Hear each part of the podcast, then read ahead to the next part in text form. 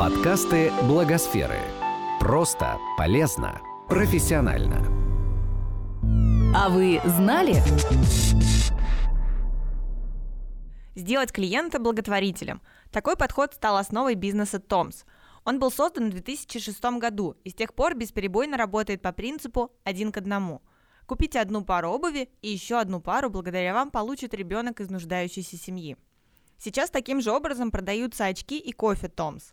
Благодаря компании за 13 лет 94 миллиона человек в развивающихся странах получили помощь, обувь, очки, безопасную воду. В аббревиатуре TOMS ключевое слово tomorrow. Проект Shoes for Tomorrow Project «Обувь ради будущего» придумал американский предприниматель Блейк Майкоски.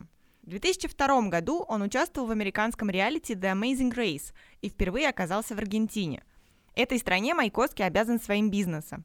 В 2006 году после отпуска в Аргентине 29-летний техасский стартапер выпускает на североамериканский рынок альпаргаты – традиционную обувь аргентинских фермеров.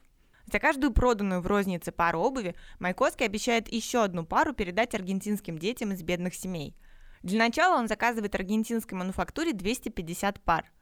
Они поступили в продажу в мае, а к концу лета Майкоски продал уже 10 тысяч пар альпаргат.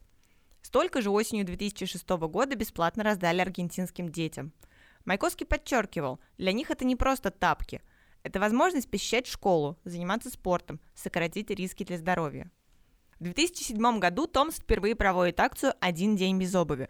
С тех пор компания ежегодно предлагает американцам провести сутки без ботинок и туфель, чтобы понять, каково это – жить босиком. К 2011 году продукцию Томс продавали уже более 500 ритейлеров по всему миру – Миллионы пар бесплатной обуви распространялись в развивающихся странах.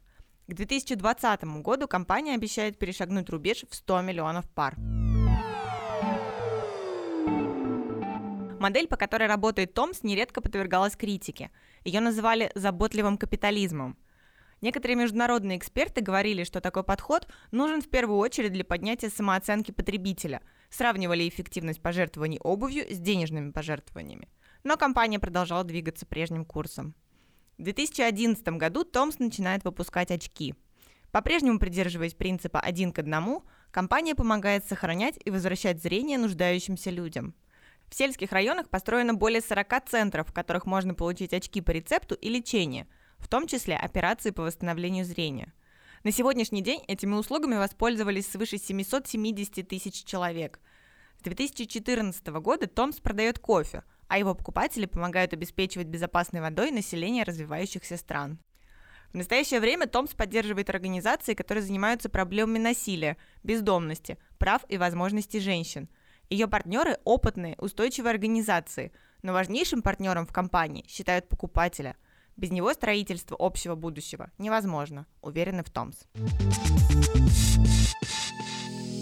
Этот подкаст создан с использованием средств гранта президента Российской Федерации на развитие гражданского общества, предоставленного Фондом президентских грантов.